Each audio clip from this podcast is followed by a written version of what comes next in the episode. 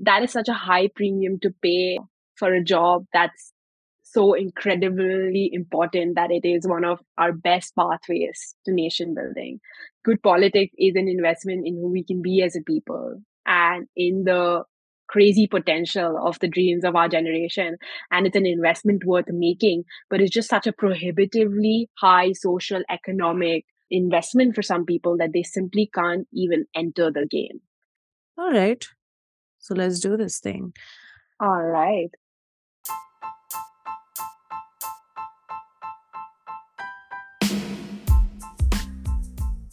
Before we dive in, I just quickly want to introduce Mission Hummingbirds to you all.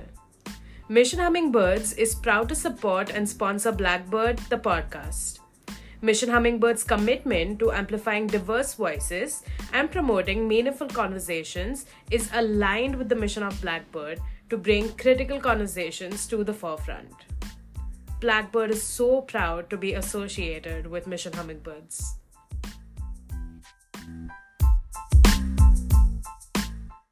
Good morning from Pennsylvania, USA, Mariya. Hi, Vrishali. I'm happy to join you from London, United Kingdom, but my heart is always at home in India and in very much caught up in Indian politics and policy. I'm just here uh, because I'm studying at the London School of Economics, and I hope to segue back into uh, the Indian policy scene and the government and working within the government. Scene and that's like something that I've pretty much kind of thought you'd be doing ever since I met you. How old were you when we met? I think I was about 17. See? It's been a while. And that's like, yes. Since the beginning, I think I've always felt this thing where you know you, you were going to do this kind of stuff like some anything to do with like policy or politics or things like that because our conversations have always been like that and i am so happy to finally see you do that and you are in one of the best schools in the world doing exactly what you thought you would be doing which is amazing. So congratulations on that thank you so much and i just hope that i can you Look, the sad truth is that certain knowledge power hierarchies exist in the world even today. And unfortunately, we place a premium on universities abroad uh, for a wide range of things. Understandably so, because they offer certain things that we have not yet been able to create in India. And I hope that we can soon. Uh, but I hope to take this, uh, you know, educational capital and social capital that uh, and the credibility that the brand of LSE provides me and hope to like uh, create progressive policy for everyone in India. And that's always been the dream. That's amazing. And also, you've just been helping the UK as a CSW delegate. To those who don't know, CSW is the Commission on the Status of Women. Uh, it's uh, it's a it's basically a congregation that convenes each year where member nations of the UN uh, and of the CSW in particular get together and negotiate between uh, certain issues or themes that um, come up each year with regards to gender and the status of women, which is also inclusive of gender and sexual minorities. And Mariya was able to do it together with uh, the UK and contribute to the process. Moving on to some of the questions that I had in my mind, because um, so public policy is also something that um, I am trying to advocate feminist public policy for India and at the global level with uh, my collective feminist munch. Women from around diversities in from India who are coming together and doing this and it's it's such an empowering space actually. The whole idea is to push for feminist policies in India and globally and wherever possible honestly. And mm-hmm. we started with the CSW and now we are looking at you know being a little more local and more rooted in the grassroots. Uh, so which is because we are a, a bunch of young people we are women from the cities we are women from the grassroots we have people participating uh, right from very small villages in Jharkhand and in UP, and then we have you know people like me who've who've always who've been brought up in cities and somehow have found a way to be included in this process so that just kind of got me thinking that the end goal is to influence public policy for us and Mhm. um, which is what got me thinking about how i could you know talk to you about it because that's your end goal also so Absolutely. Yeah. yeah so i just thought i think it would be very interesting to have this conversation and but definitely you know being in the space as young people it's it's very very challenging to kind of just swim through the process even get to you know get close to people who are actually influencing policies right now so what would you say are some of the major challenges that the youth face uh, in terms of being included in the public policy process, decision making processes, uh, particularly in India? There are very compelling reasons why young professionals and especially women uh, don't consider politics as an avenue worthy of their potential. There's a very abject and real criminal element. An unprecedented number of elected officials are criminals. Uh, the there's often this idea that the legacy of female politicians only come in through political families and treat treat their constituencies as jagirs, uh, or the proxy beti behen element that they call it. And there is a perceived incompetence of people who don't come from these backgrounds, and especially of young women, uh, and a lack of their fundraising potential uh, because politics and policy is expensive. Um, and you often have to be in political power in India to exude any kind of influence uh, in public policy. And I kind of wanted to talk about this as well is that I, I, I really hope that we do not delink how political uh, and inherently political public policy is. So being a part of public policy is a political decision that we make and the kind of public policy we seek to create is also a an ideological uh, decision that we make um, so i just want i just think that because we see politics sometimes as something that's so that's a last resort or dirty or something that inherently corrupts you we fail to recognize the really colossal costs that come with leaving the most pivotal decisions to people who are in politics just by virtue of their legacy or their inadequacy to choose other professions. So I think that the stakes are too high for us to settle for that. Um, and I think that if we understand the implications of allowing this uh, to become something uh, that's a last resort, the implications are unfortunate. Because if COVID taught us anything, it is that young people and young professionals deserve a voice in governments governance on every issue from child mortality to sexual violence to maternity leave to menstrual hygiene to early marriage. And we can benefit from the expertise of young professionals even on things like economy ecology the healthcare immigration and the pandemic. So there is something for everyone and i just think that we need to highlight like the wide breadth of expertise that's needed in politics as well as public policy and that we don't look at it through the microcosm of like uh, the lens that like um, you know it's something that's for the uh, for legacy uh, politicians or it's something just for like uneducated goons or it is something that we need to consider inherently corrupt or evil. And i think that once there is that reckoning in our middle class circles we can truly revolutionize uh, what politics can mean for us here in india. That is such an important point and that also kind of takes me back you know to um uh when when we are talking say dynasty politics or uh, something on those lines it's it's very interesting to kind of see this happening. It's not like people are alien to this concept because it's it also happens uh say in panchayat elections right? So now we have uh, seats for women uh, that are like set only for women. So when women get elected at as say the sarpanch or the head of the village, uh, it's usually the husbands who take over the seat and then they look over you know the the local governance in the village it's also very interesting to see that pattern if you if you're looking at the more um, um, you know the grassroots level of this.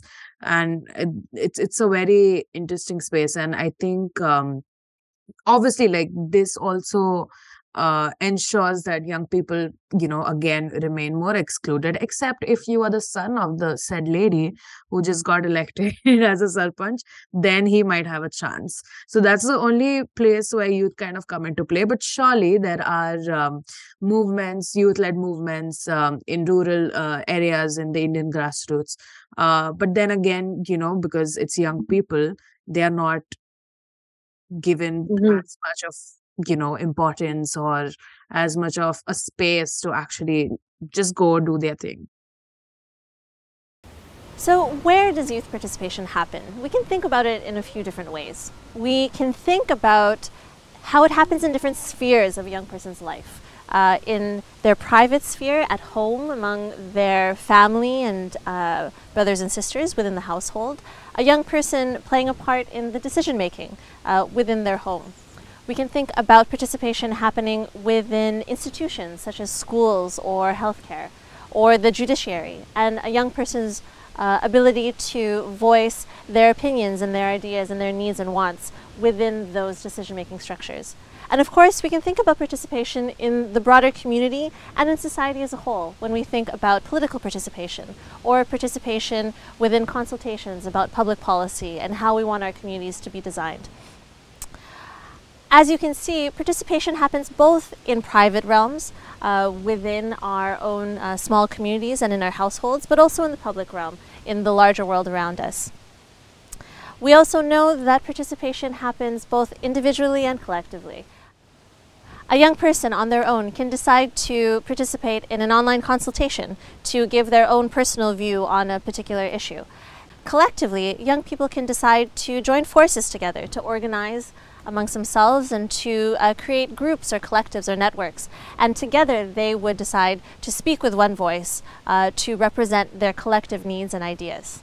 what are the ways you think that we can ensure that such voices and the voices of youth are heard in public policy spaces and discussions and the general decision making process I think that we need to make people aware of. I, think there has to be first and foremost like an outreach from our political parties. There has to be active mentorship opportunities for young people to kind of shadow bureaucrats or shadow politicians and see them as they go through their day to day duties. There are a number of uh, fellowships uh, like that uh, for youth in the Western world, for example, in the UK and US, where you can shadow MPs and MLAs or bureaucrats and understand, uh, quote unquote, a day in their life. I think those kind of programs are really important for youth to kind of build a network, to understand know how, and to just get a foot in the door in like these really opaque systems. And I think that's like one great conduit um, to to do that. But I also think that um, just in general, as a starting point, uh, to kind of create this, uh, to kind of unravel the myths that politics is only for like a certain kind of person. Uh, and I think that starts very young. And I think that starts, at least with women, it's very few women will tell you that they want to grow up and be a politician. It's just something that is seen as a, very unbecoming uh, for young girls to say. Uh, and I think that for that, we need to not just, uh, you know, have gender sensitization campaigns and better sex education, but we also need to like uh, celebrate our female leadership, not just as a footnote in history.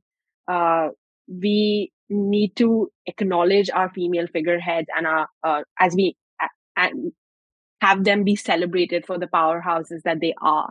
And when young girls see that okay, these are ideals that seem achievable. This was somebody who was just like me, who was, who did get their voice heard in the largest corridors of power. And I, I just think telling those stories right in the beginning uh, is incredibly important uh, for young people and especially for young girls to feel like uh, their voices matter and will be heard one day, even if it's in it's a, whether it's in the panchayat or in the parliament. Uh, so yeah, I think like active outreach by political parties and better storytelling about what politics means to us, uh, especially to young people. How do we know when it's meaningful? Fundamentally, participation is about power holders those who have the ability to make decisions, sharing their power with young people. But how do we measure the quality of this? How do we know when participation is meaningful? There are several different frameworks and models that exist out there, and one of the most famous is Roger Hart's ladder of participation. Let's have a look at the ladder of participation. It's an eight level model for children and young people's participation proposed uh, by Roger Hart but built on other things in the past. Uh, the bottom three rungs we see non participation. This is manipulation, decoration, and tokenism. The five participation rungs, which are assigned, consulted, adult initiated, shared decisions with young people, young people initiated and directed, and young people initiated and shared decisions with adults. The bottom three non-participation rungs we often say are things that should be avoided. This is where young people aren't genuinely participating. They don't have enough power to affect change, to actually influence the decision. And you can criticise a participation activity for being tokenistic or for using young people if it ends up on these three rungs it's it's always been a certain kind of um, perception that people have about you especially if you're a young woman and uh, it's either like you know people are very impressed or it's like you know like just why you know everything is the same like nothing is going to change. Uh, indian politics is corrupted like what changes are you going to bring to it? It's always going to be the same. It's always the bribes it's always a this and always a that. But i think uh, that that kind of perception and that kind of thinking needs some tweaking uh, especially for young people because um, you know the older ones are trying to kind of with these conversations trying to discourage people who might be even minutely interested in these subjects in school or you know in college. Like civics was one thing right? Like in school mm-hmm. we mm-hmm. had we had civics like right at the back of the history book. You're so right. Oh no that's so true. And i think it's also a choice uh, that we actively made to not see our nation through a pacifistic prism, right? So we see that we are the post colonial destiny of our country. And we saw the palpable discontent across the nation that spilled over into our streets during CAA. That was only tempered because of the pandemic. I don't know if you heard this quote from Chicago 7, but it goes, uh, the institutions of our democracy are wonderful things, but right now they're populated by some terrible people. And I really resonate with that. And I think that the professionalization of politics can be uh, that panacea to everything that ails our system today. And I also think that like just being involved in the pluralistic democracy of our country is how we can create a better political landscape uh, for the demographic it affects the most, which is the youth. So India has like 600 million people which are under the age of 25, which is the highest in the world right now. Uh, and although we're so young demographically, our political class does not reflect this. The average age of a Lok Sabha MP is typically over 50. Uh, so I think that like these are active choices that we need to enable uh, uh, our best and brightest to make. And um, I hope that like in both our careers, we're able to enable more young people and especially young women to be involved in the progressive politics that will be uh, that will define India as we know it and as they know it. Absolutely. And uh, I always see this in the news. Sometimes, like, it just comes up that um, there's, you know, a new uh, young MP being elected or an uh, MLA being elected. And it's always such a news. And when you actually, like, think about the the youth population and the general ratio of young people in this country it it just does not represent that at all right? Like we mm-hmm. should be everywhere. We should be everywhere. We should be in these spaces and we should be owning these spaces. But unfortunately that's not the case. And there's a plethora of reasons like we've we've spoken about some right now but that kind of takes us to accessibility because um it's mm-hmm certainly there are, there is a reason why young people are not kind of in the process because of these set perceptions but then there's all, also the question of accessibility like, um, how much even if they know about these processes how much accessibility do they actually have with them? And obviously the apprehensions that come with it. So i think my next question would be something on the lines of um, you know this particular thing with accessibility being very difficult for youth that come from minority groups, for Muslim mm-hmm. youth, for Dalit youth, uh, for tribal youth. um, in fact, a lot of the uh, representation of youth that we see in uh, active politics or public policy per se would be coming from these communities because they've been heard, because they've been in a position to do everything and ensure that their voices are heard. So the the kind of representation that we get would be some of it, I would say, from marginalized communities. But obviously, that is not enough.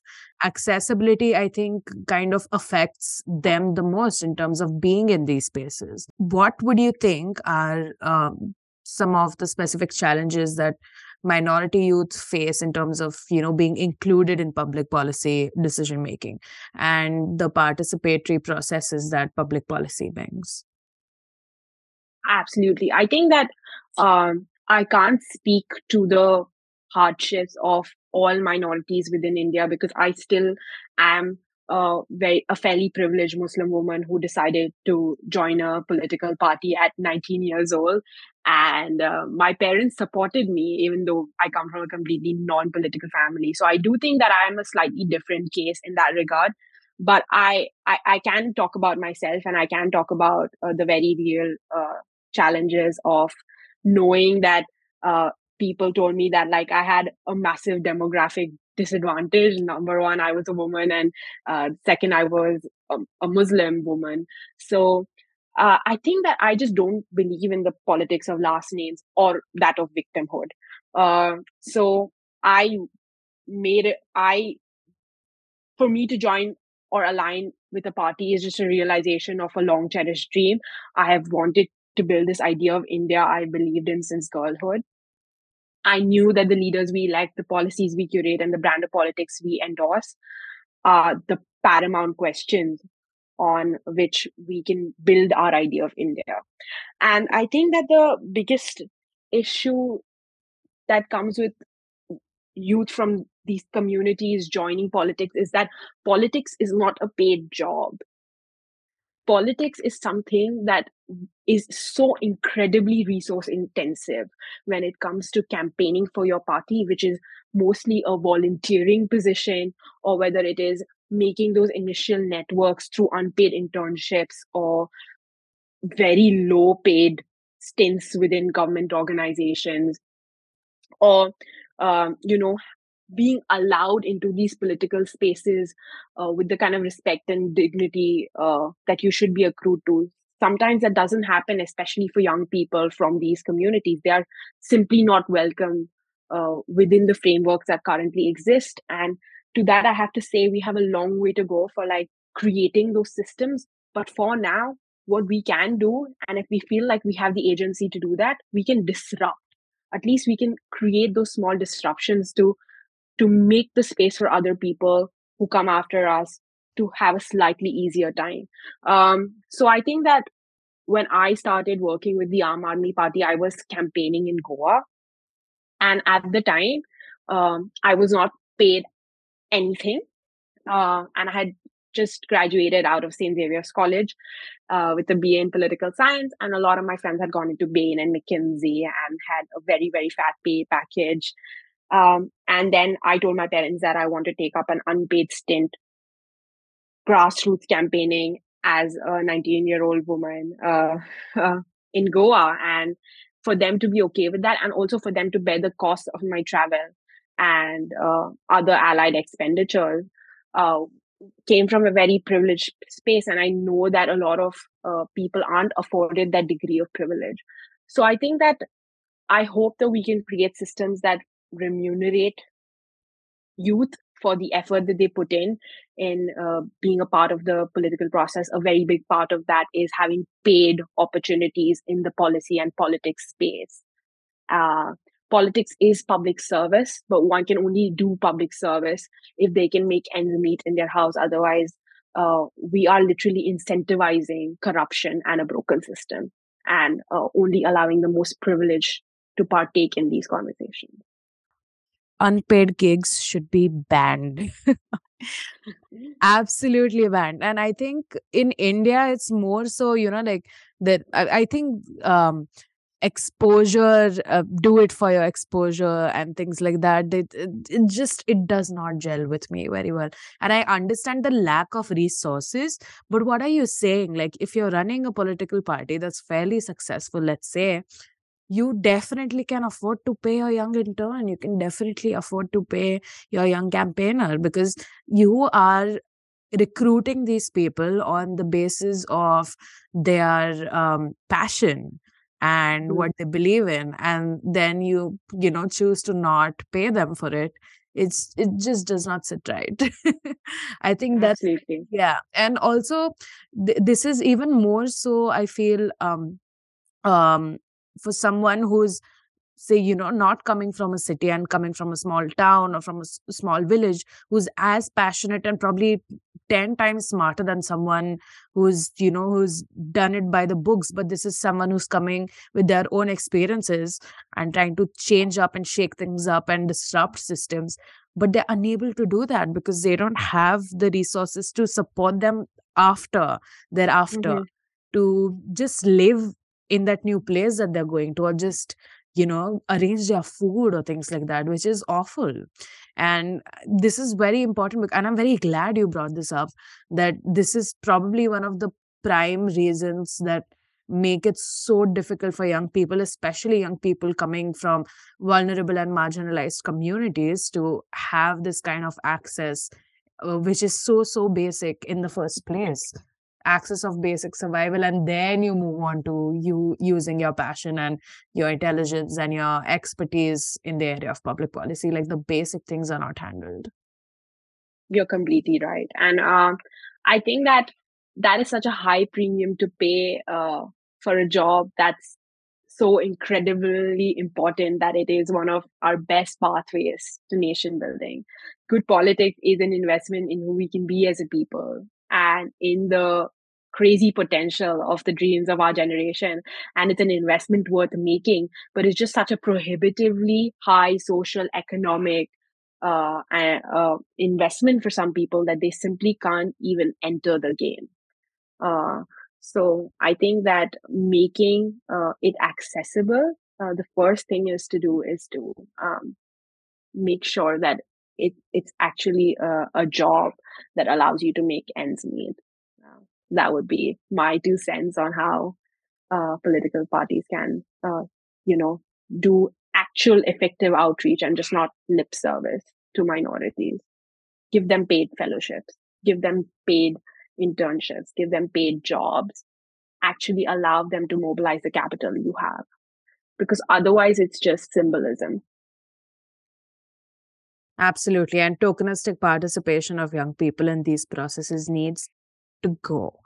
So Mariya we when we talk about the participation of minority or marginalized youth in uh, the public policy decision making space um how can we you know ensure that their perspectives and their needs uh say someone coming from a minority religious background a muslim youth a muslim female youth like you um or say a tribal youth or a caste minority youth are taken into account how how do we make sure that their real perspectives and their real experiences? Because this is still an issue. We are discussing here on this platform speaking in english which is accessible to uh, you know people who are educated in the language or come from urban spaces. We are still being exclusionary in a way uh, uh, Mhm. while attempting to do this. So the experiences of such youth uh, from these various groups that i just mentioned um, how can we ensure uh, that their perspectives are actually put into the system of public policy and decision making? I think the first thing we can do to change that is to shift the prism and not see these youth as data, uh, but to see them as actual agents in changing up the systems that they hope to be a part of or they hope to disrupt. Um, and kind of that just shift in the prism and allows for a much more participatory approach for these uh, for these individuals. And I think that you're completely right. And uh, we are in the microcosm of a very elite chamber. But I think that as long as we make significant strides in like seeing and acknowledging that, uh, that's the first step. Because even within this microcosm of the English speaking elite, there is a very big um, um, I, I feel like there's a massive apprehension while talking about politics. We are taught that politics and religion are not something we discuss at the dinner table. But what we really should have been taught is that we need to find a civil way to talk about politics and religion. Uh, and so I think that podcasts like these are a brilliant conduit to speak to those uh, people. But beyond that, how can we include Dalit youth, tribal youth, Muslim youth in our policy and politics? Number one, I think the most obvious one is uh, representation that enables uh, this this youth to not only be spoken to but to speak themselves.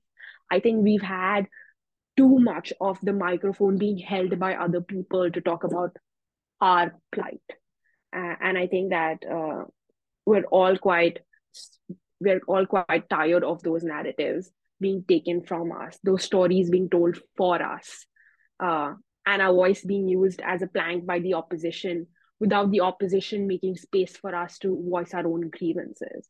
And I think that like we keep talking about representation, and yet when we see uh, there are only 11% women in the Lok Sabha, we don't have a singular Muslim MP in the Lok Sabha uh, at this point. Uh, so you know it, it's it's it's it's quite jarring uh, to be honest. Uh, when it comes to scheduled caste representation, there are lots of communities within the scheduled caste uh, community that are still completely underrepresented. And we kind of have to talk about the issue of quota within a quota uh, to to remember that uh, as as we continue to partake in affirmative action we need to reimagine that affirmative action uh, among those that are the most disenfranchised as well um, so these are complex and nuanced issues that resist any simple solutions. Uh, but I think that a starting point is real representation with these youth holding the mic. And uh, number two is that like looking at them not as like passive agents, but as active uh, citizens who are in charge of their own narrative, not just a vote bank uh, that you can fall back on when it's convenient for your political party. Absolutely. And also seeing this like you know um, there are all of these structural barriers that come into play. Um uh, social exclusion or uh, discrimination gender discrimination or social uh, exclusion in terms of uh, if you're a tribal youth if you're a dalit youth if you're a muslim youth. Uh, so even if you have the resources of being in that place or the accessibility of being in these spaces to make your voice heard you're still being you know subjected to this kind of discrimination and this kind of exclusion. So i think the end at the end of the day i mean apart from ensuring that their perspectives are taken into consideration while they may be there are always these other structural barriers that stop or even discourage very horribly for young people to make their voices heard. And i think in in the recent times they've also seen it shouldn't be innumerable cases of um, young people who are dying by suicide, young Dalit uh, youths and students who are dying by suicide uh, because of these structural barriers, because of this certain kind of discrimination and social exclusion. So I think, you know, just to be even mindful about how um, we uh, perceive and how we act towards these things. And I feel like people like us who uh, you know students of um, social sciences or again i won't say it's like an uh, it's it's an exclusive group because uh, we've seen how that turns out also on certain occasions. But you know people who are more um, exposed to this this nature of um, social sciences or understanding you know some sort of nuances in this space we might be able to understand how to go about these things when we are talking about including people from marginalized groups mm-hmm. but the normal the common indian would not be thinking about these things at all um, when they are surrounded or they are in groups um, uh, with people uh, who come from marginalized communities not it doesn't even take a second for uh, you know them to not be mindful. Gatekeeping these things and i think a lot more conversations need to be had. And again like you said it's it's a long long way to go. But um, keeping in mind that discrimination and social ex- exclusion plays a very very important role in um, how the youth uh, especially marginalized youth remains excluded from political conversations and public policy irrespective of um, you know how much they know and how much experience or how much expertise they bring to the table. Are there ways are there measures that we can take to um, build a certain kind of capacity uh, within youth to participate in public policy discussions? And what would they be? How do you think like this should be starting in schools at home or anything other perspectives that you have with this? I think that like on current news media does a massive disservice. Uh, we know that it locks us into echo chambers. We know that whatsapp groups uh, have a toxic tenacity to make you believe exactly what you already believe, just strongly, more strongly. Uh, we know that uh, social media is becoming, uh, is pushing you to a to a greater extreme, no matter what opinion it is that you seek to hold. So we are in this uh, we are kind of locked into a parallel universe that and the person probably sitting next to us at the dinner table is experiencing a completely different world than we are and they're completely locked out of ours because of certain algorithms and the way things are designed um, so i think that uh, more than ever today at school we need to realize the value of conversation with people that we do not align with and how to disagree. I think that it's incredibly important we learn how to disagree without fundamentally negating somebody's identity, existence, or experience. There is room for civil disagreement. There is room to debate respectfully. There is room for understanding the other person uh, beyond just saying the talking points that we've heard. And I think that that comes with an incredible amount of uh, empathy. It comes from a great uh, need to uh, actively listen, to actively acknowledge uh, oppression, systemic injustice, uh, and the lived experiences of the many minorities of our brilliant and beautiful nation. And I think just kind of building the allies from the people that we like to name call either Sanghi or the uh, the horrible L word liberal. Uh, I think if we are able to b- build those cohesion, uh, we uh, that kind of that co- kind of cohesion within conversation and the kind of middle ground, uh, while not necessarily compromising on everything we believe in, uh, is something that we need to build within our youth that was honestly so well put. And i would also go ahead to say that you know uh, these conversations might um, come across as taboo and people don't want to talk about it because there's a certain element of fear. Um, and which i would say as someone who is producing a podcast and putting actively all of this stuff outside and you know actively trying to push these conversations out um there there certainly is a certain certain kind of um nervousness about it but i know i'm most likely doing the right thing.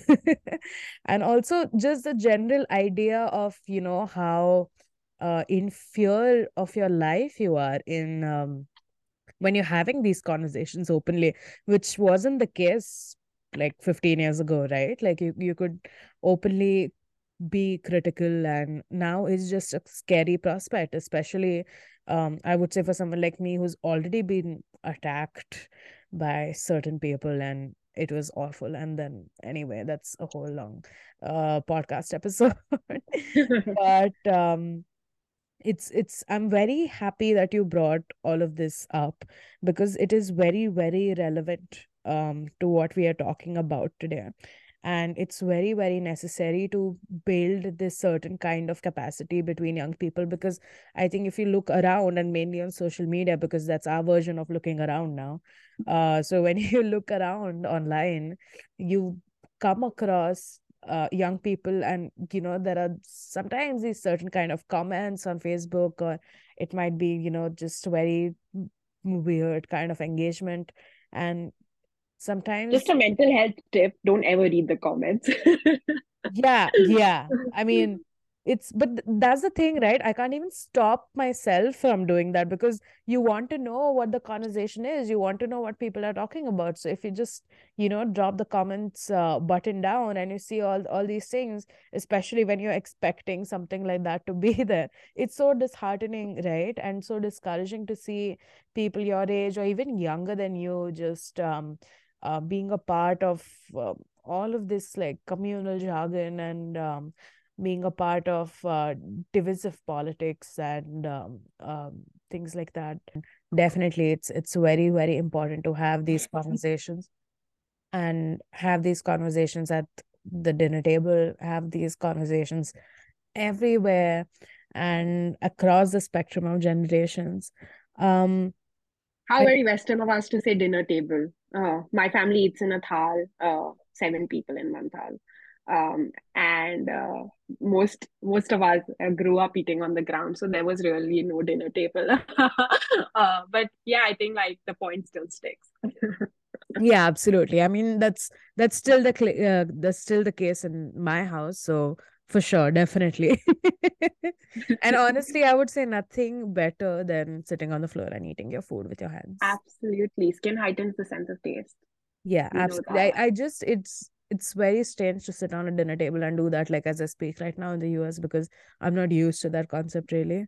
But Mhm. uh yeah nothing absolutely nothing better than sitting on the floor doing the dirty work and putting that in your mouth Maybe do many conversations without the colonial hold on our tongue. Maybe unlearn that over a yeah lifetime. i agree i agree do you have um you know your own experiences or any other examples of um, a successful youth-led initiative uh, in india that has been able to influence or even to just shadow the public policy uh, scenario in india?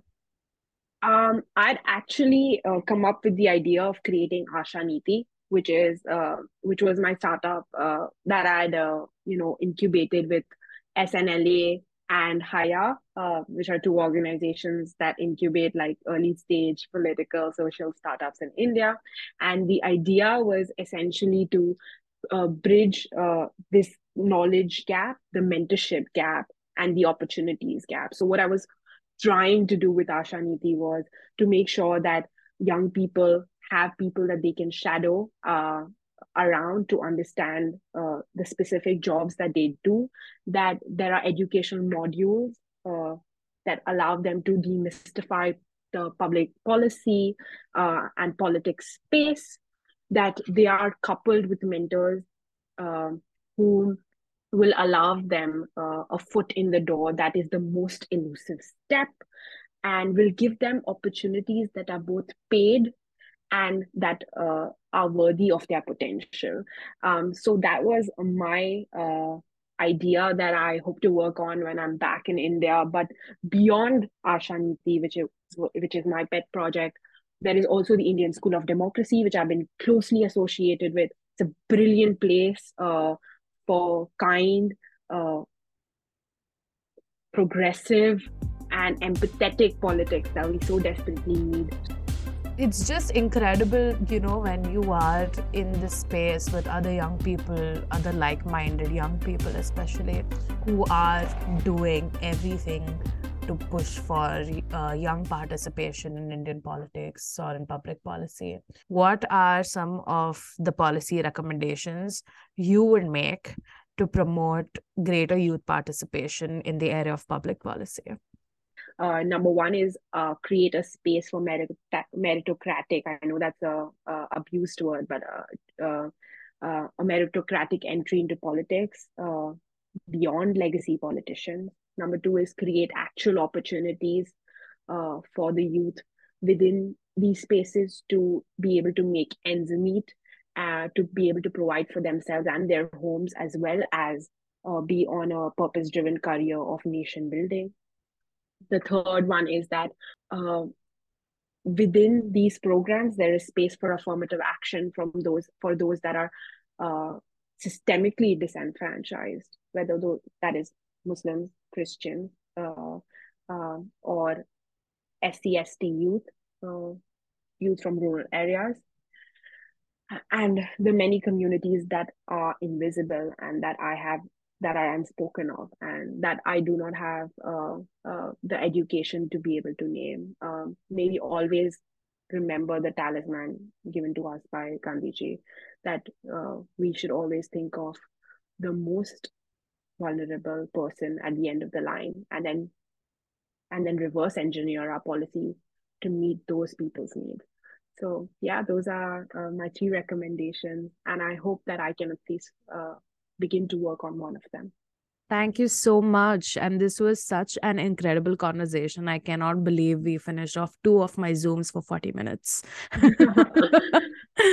so, this was honestly very, very energizing. I also feel inspired and motivated today after this conversation. I really absolutely want to further um, look into what I can do with this podcast and uh, what I can do with the blog. Uh, uh, just uh, just going to uh, plug my blog in, which is new.